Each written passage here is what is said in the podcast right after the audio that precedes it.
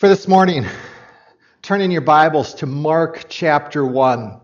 Uh, today we begin the book of Mark, and I've been planning this for a number of months and really excited to get here, but Mark reveals much about the life of Christ. And the title of the series there you see on the slide, Even the Wind and the Waves Obey Him. A, a great picture, I think, as well, the, to symbolically understand what, what this book is about. But I want to begin first by actually giving you an application that has to do with the introduction of the book. So if you're following along in that bulletin insert there, I, I said this, application number one, Jesus is actively looking to bestow grace and to transform our lives. Now, let me introduce you to the man who wrote this gospel and how this applies to him. His name is Mark, and he's first mentioned in connection with his mother. In Acts, actually, Acts chapter twelve. Acts chapter twelve is a filled chapter that has, it records the, the death of James, the brother of John. It records Peter, if you remember, getting arrested and put in prison. And it also records Peter being rescued, and an angel comes and takes him and, and lets him out of that prison. And after prison, that prison, uh, Peter gets out and he goes to the house of Mary. And there was Mary's son there, and his name was Mark, or some would say John Mark. And this Mark went on to write this gospel. But the scriptures also record this, that when Paul and Barnabas went to Antioch, Mark was with them as a helper. And he helped them on that, but he also then went on the first missionary journey. And that's recorded in Acts chapter thirteen. And catch this, something happened on that journey. The scriptures doesn't tell us what it was, but Mark abandoned. He left Paul and Barnabas and went home. And later on, what we see is evidence that Paul had great disappointment in Mark. See, a little bit later on, Barnabas comes along and says, let's invite Mark along to our second uh, missionary trip. And Paul goes, absolutely not. No way. And it, you understand that tension there over Mark between Paul and Barnabas created a split in their relationship. Mark, or Paul couldn't trust Mark. They couldn't agree. Now, catch this. The good news, Jesus was not done with Mark.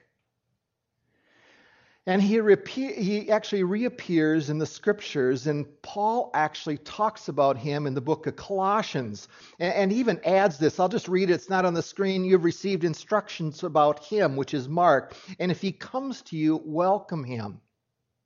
See, by the end of even Paul's life, Paul had complete confidence in this young man and actually respected him, I believe, as a leader. See, history tells us sometime along the way that Mark, I don't know if you realize, he gets connected to Peter.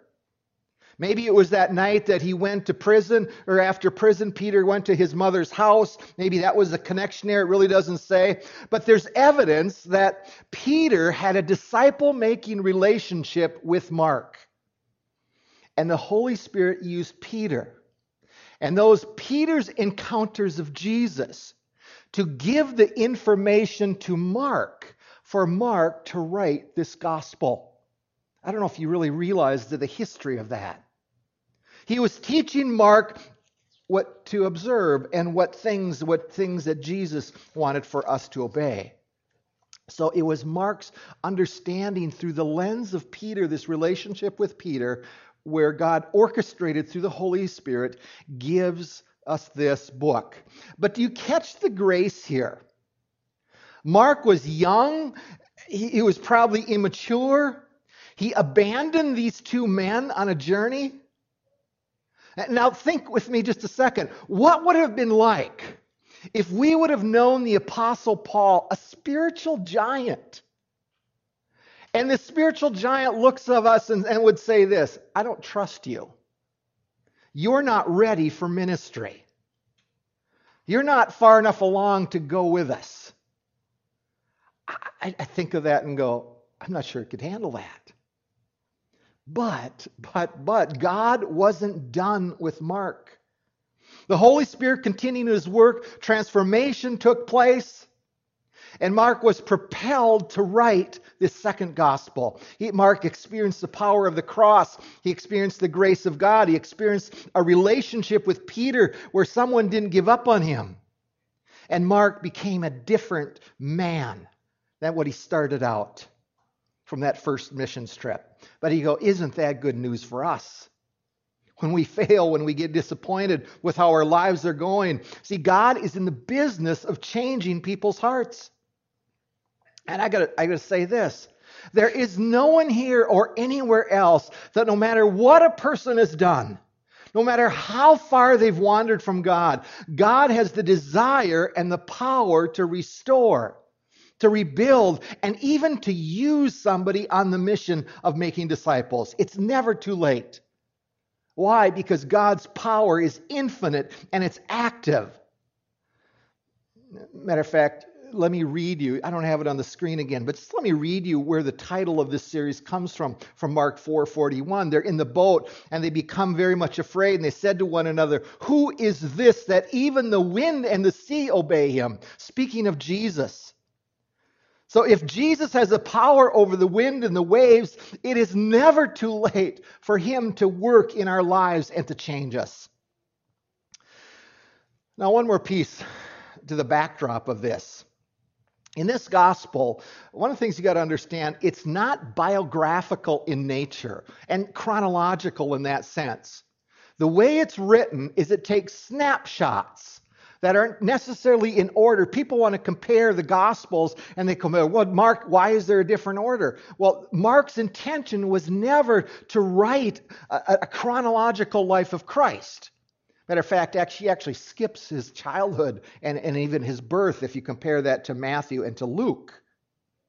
So that is the context, the setting of this man whose life was changed dramatically. So let's dig into the text. I want to read the portion of Scripture for this morning. Mark chapter one, verse one. The beginning of the gospel of Jesus Christ, the Son of God, as it is written in Isaiah the prophet, "Behold, I send my messenger before your face, who will prepare your way. The voice of one crying in the wilderness, prepare the way of the Lord, make his path straight." John appeared baptizing in the wilderness and proclaiming a baptism of repentance for forgiveness of sins. And all the country of Judea and all Jerusalem were going out to him and were being baptized by him in the river Jordan, confessing their sins. Now John was clothed with camel's hair and wore a leather belt around his waist and ate locusts and wild honey. And he preached, saying, "After me comes he who is mighty, mightier than I, the straps of whose sandals I am not worthy to stoop down and untie.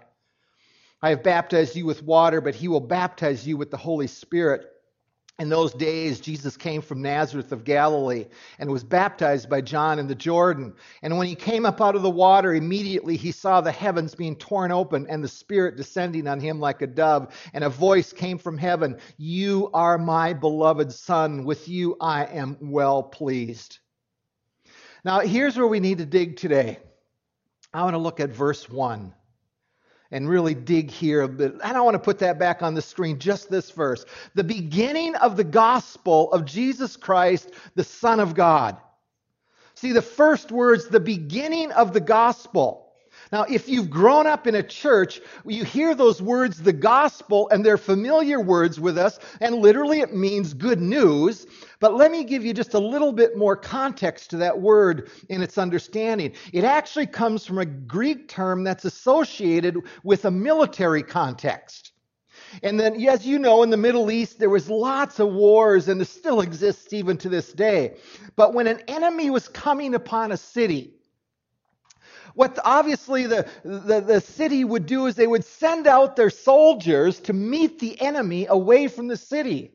And they would do battle out, out trying to, you know, to avoid coming closer to the city.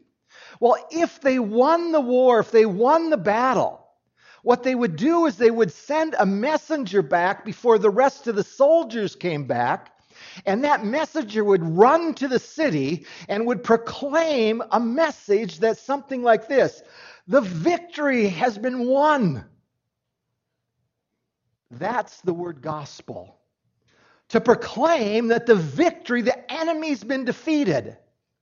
You know, and you think of that setting of a real army. We're not going to die. We're not going to be slaughtered. Our lives have been spared. See, the first words of this book by Mark, the gospel, is a type of proclamation. And he starts here, the book, with the good news that Jesus has won. He's the victor. Our lives can now be spared. He won the battle for you and for me. And you understand, this is an important piece for Mark. Matter of fact, it's, it's one of the key purposes that, that's going to come through the book over and over again. And, and if you're following on the notes there, I said this, one of these purposes is to proclaim that victory, and you need to word, add the word and, and that a spiritual battle has been won through Jesus.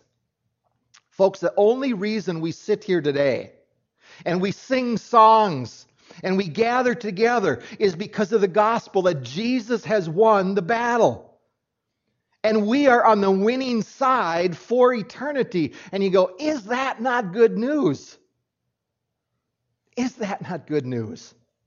But there's another issue that we got to jump into this morning as well, because it gives us something more in this verse. It gives us more truth in here. And the truth, I think this, this next section here should cause our hearts to pause. And ultimately what it, it needs to push us to worship him. But in these verses, this first verse, Mark reveals to us the identity of Jesus.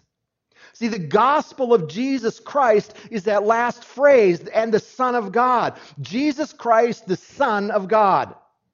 Now, let me give you the application here right up front, right away. Number two, the identity of Jesus Christ needs to become a big deal in our lives. And here's the tension for me. You know what? I've grown up in a church from very young, and at times we hear the gospel of Jesus Christ and the Son of God, and we kind of yawn. We sit there and go, oh yeah, I guess I know that. But the truth is, it's vital.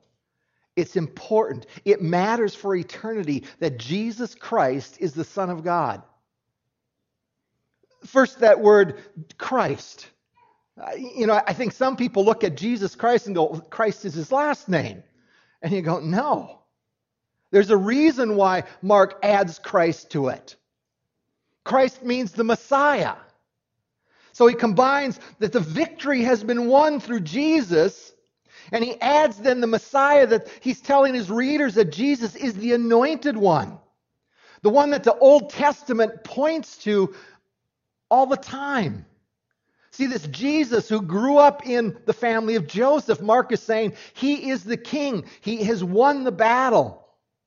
Now here's, let's just apply this for a second. Think of someone that you might know who never grew up in a church.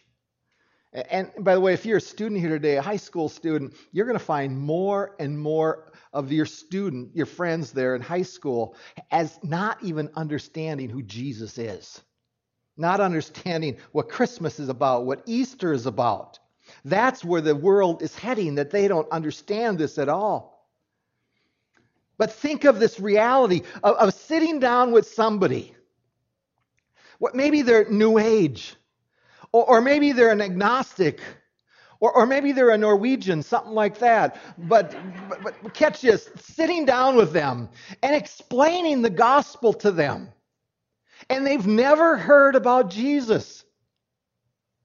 What would that be like?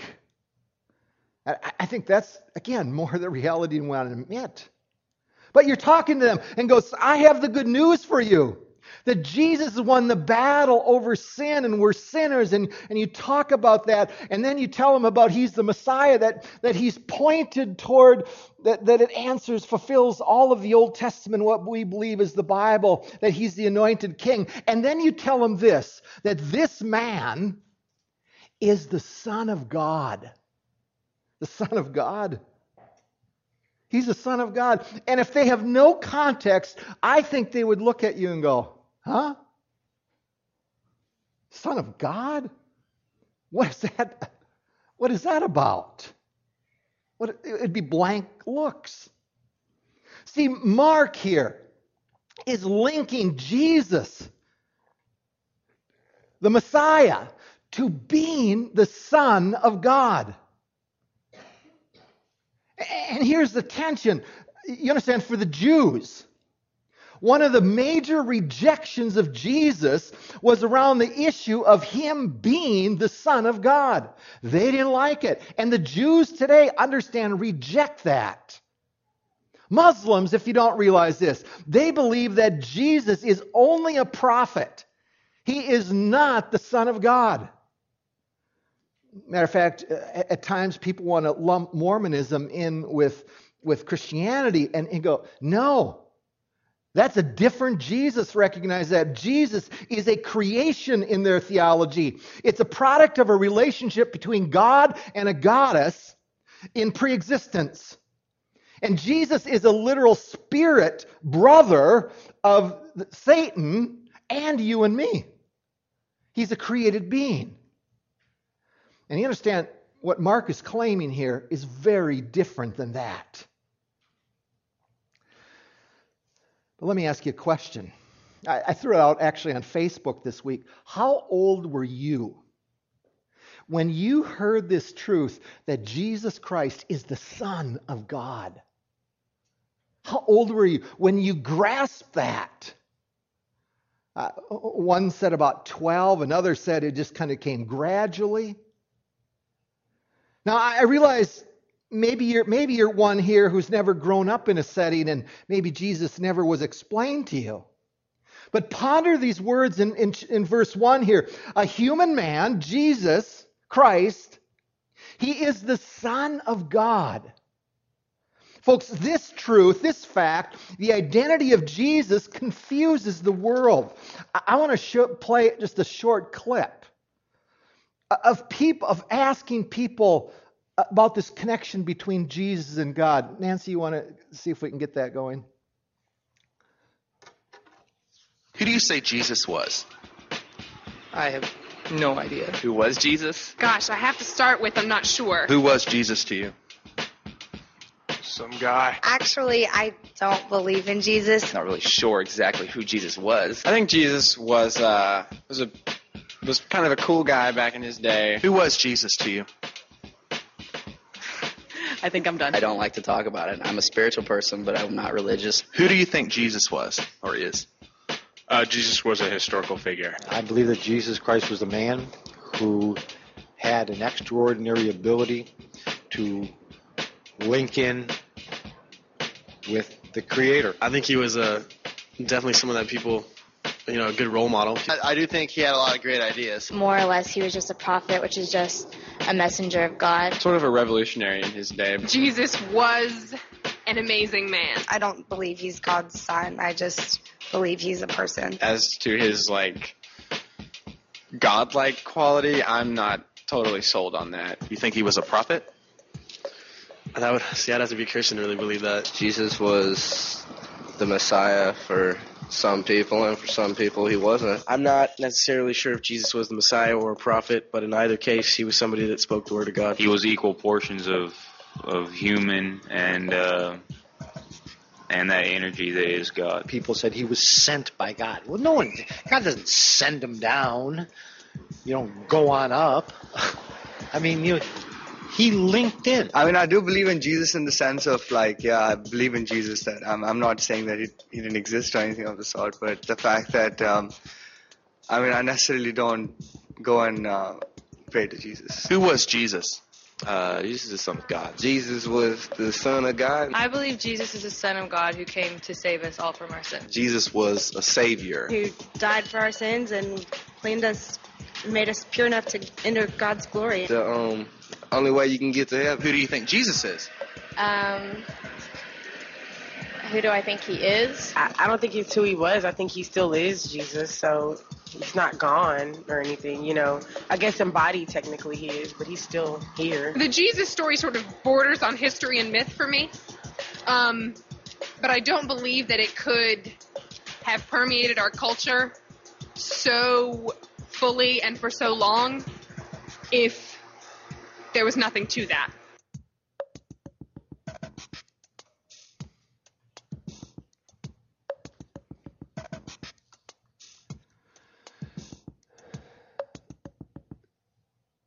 The link between Jesus and God, that Jesus is the Son of God. Folks, the world is confused on this issue. And listen closely, this idea that Jesus Christ is the Son of God is a dividing issue that I, th- I think we can't ignore. The idea that Jesus Christ is the Son of God is an issue. See, the Holy Spirit inspired Mark to write this, that it must be important for us. He's wanting us to make a claim about the identity of Jesus, that this man, he really is important. See, and many of those people that were interviewed, Jesus is the Son of God, it's irrelevant. But again, if you've grown up with the church, we get used to the idea, we gloss it over. And this, folks, this is not a statement that we can skip and ignore. It must become a big deal. It's a big deal for the whole book of Mark. It's our in our title, even the winds and the waves obey him. See, this is what we must believe and embrace, that Jesus is the Son of God. It's a marker of our faith and for our faith. And if you believe this claim, it needs to be important. But let me say it in reverse. If you don't believe that Jesus Christ is the Son of God, salvation is irrelevant. It's useless. Only reason we're meeting together then would be to be a nice religion where some nice teaching to be nice to each other. Folks, if Jesus is not the Son of God, there's no faith. And if one doesn't believe this, that person is, is connected to the end of being separated from Jesus forever. I want to show you some stats from the Pew Forum. These are a couple years old, but look at what it says. seventy percent of all Americans believe that many religions can lead to eternal life, including sixty-five percent of all self-identifying Christians. Among all Amer- Americans affiliated with a religion, fifty-two percent believe that Islam leads to eternal life with God. fifty-three percent believe that Hinduism leads to God. forty-two percent believe that atheism. How do you know? You look at that stat and you go, what? fifty-six percent of all evangelical Christians believe that there are many paths other than faith in Christ to God and eternal life. You know what that says for me? We have a world of people who call themselves even Christians, who say they accept the Bible as their authority, and that they're still confused, and many of them are deceived. And, and Satan wants us to believe that, that it doesn't make a difference. See, verses one through eleven functionally is about the identity of Jesus. And Mark believes it's a big deal that he is the Son of the living God. But look at verse two here. As it's written in Isaiah the prophet, "Behold, I send my messenger before your face who will prepare your way. The voice of one crying in the wilderness, prepare the way of the Lord, make his path straight." He, he includes the words of Isaiah, prepare for this very important person. Prepare the way of the Lord. Here's Mark's emphasis on the identity of who he is. And, and he, as he moves forward, he writes the account of John as well. Look at verse seven. And he preached saying, after me, this is John the Baptist, he who is mightier than I, the straps of whose sandals I am not worthy to stoop down and untie.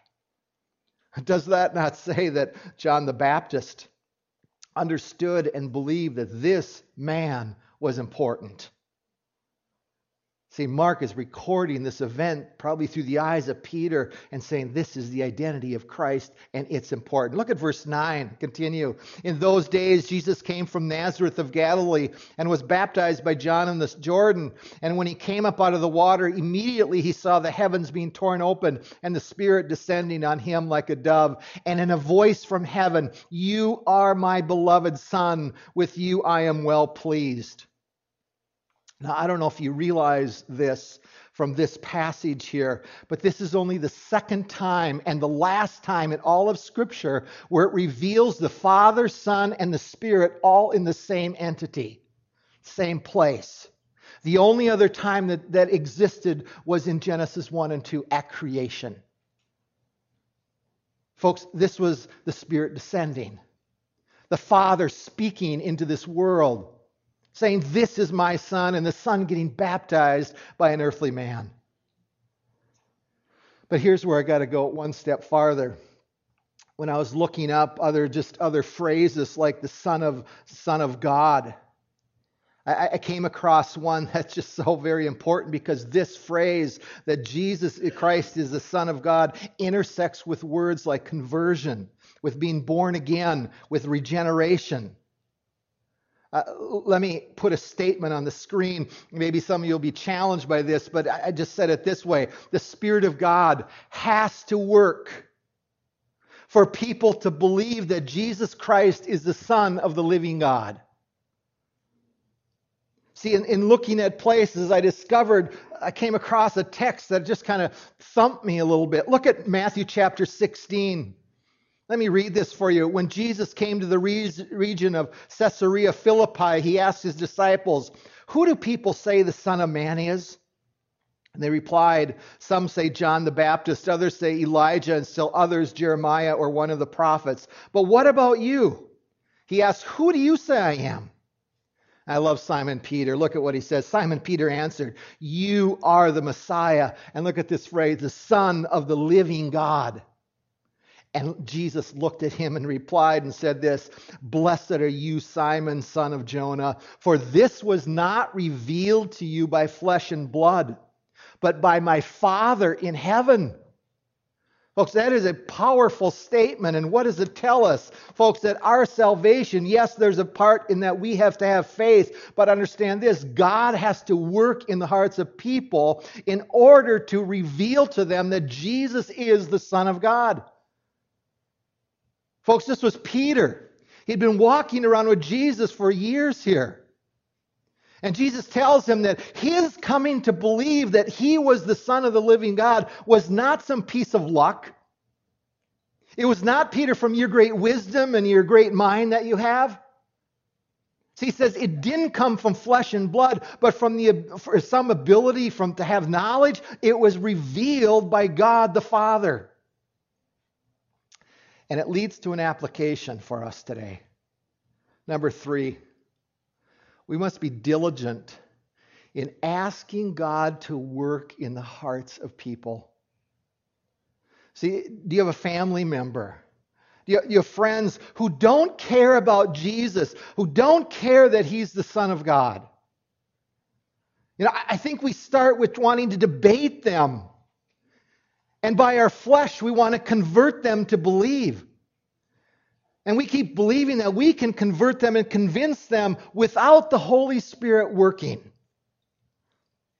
You know, I, I listened to the debate kind of after the fact this week, and uh, many of you maybe listened to that, but I have to say this, there wasn't much in about the power. Do you remember ever where it was talking about the power of Jesus to change people's lives? It wasn't there. See, we keep thinking that we can change people without changing their hearts. We can convince people by just saying that your beliefs are wrong. And I'm saying, no, there has to be the Holy Spirit working. You know, some people, when you go on websites and such and watch, listen to stuff and the blogs, I think some people think that they can convert people by sending nasty messages by Facebook or whatever. And I think, unfortunately, there's a few Christians and converted Christians who, who'd rather see some of the people out there go to hell. And they really don't care about them. But see, Jesus does care. Let me show you two scriptures that I think are relevant, even how we pray. Look at Proverbs twenty-one one. The king's heart is like a stream of water directed by the Lord. He guides it wherever he pleases. See, God has the power to change any leader, any president, any elected official, any king, whatever. God's ultimately can do that. He has the power to do that. But let me show you another one that applies to us, I think, even more pointedly. Look at Second Timothy two one. I urge then for all that petitions, prayers, intercessions, and thanksgiving be made for all people, for kings and for those in authority, that we may live peaceful and quiet lives in all godliness and holiness. This is good, and it pleases God our Savior, who wants all people to be saved and to come to the knowledge of the truth. I don't know if you realize this, who the leader that he was, Paul was exhorting Timothy to pray for. It was Nero, an evil man. So he was exhorting Timothy and telling that he was writing to, saying, pray for your leaders that they would be come to understand who Jesus was. Folks, people won't come to know Jesus. And, and real change within the hearts won't happen unless the heart is opened up and they begin to see that Jesus was the conqueror over my sin, and he was the one that was sent to liberate me, that he is the Messiah, the King, and that Jesus is the Son of the living God. So we must pray. I'm going to ask the elders to come on up. But here's what I would like you to do just for an application. As they're coming up, I would like you to just think of one person in your life that does not believe that Jesus Christ is the Son of God. Think of one person. And, and we're just going to pause a, about twenty seconds. And I would like you just to pray for them right now. Just take twenty seconds and pray that the Spirit of God, that the Father of heaven would open up the hearts and they would see who Jesus really is. Pray for that person right now.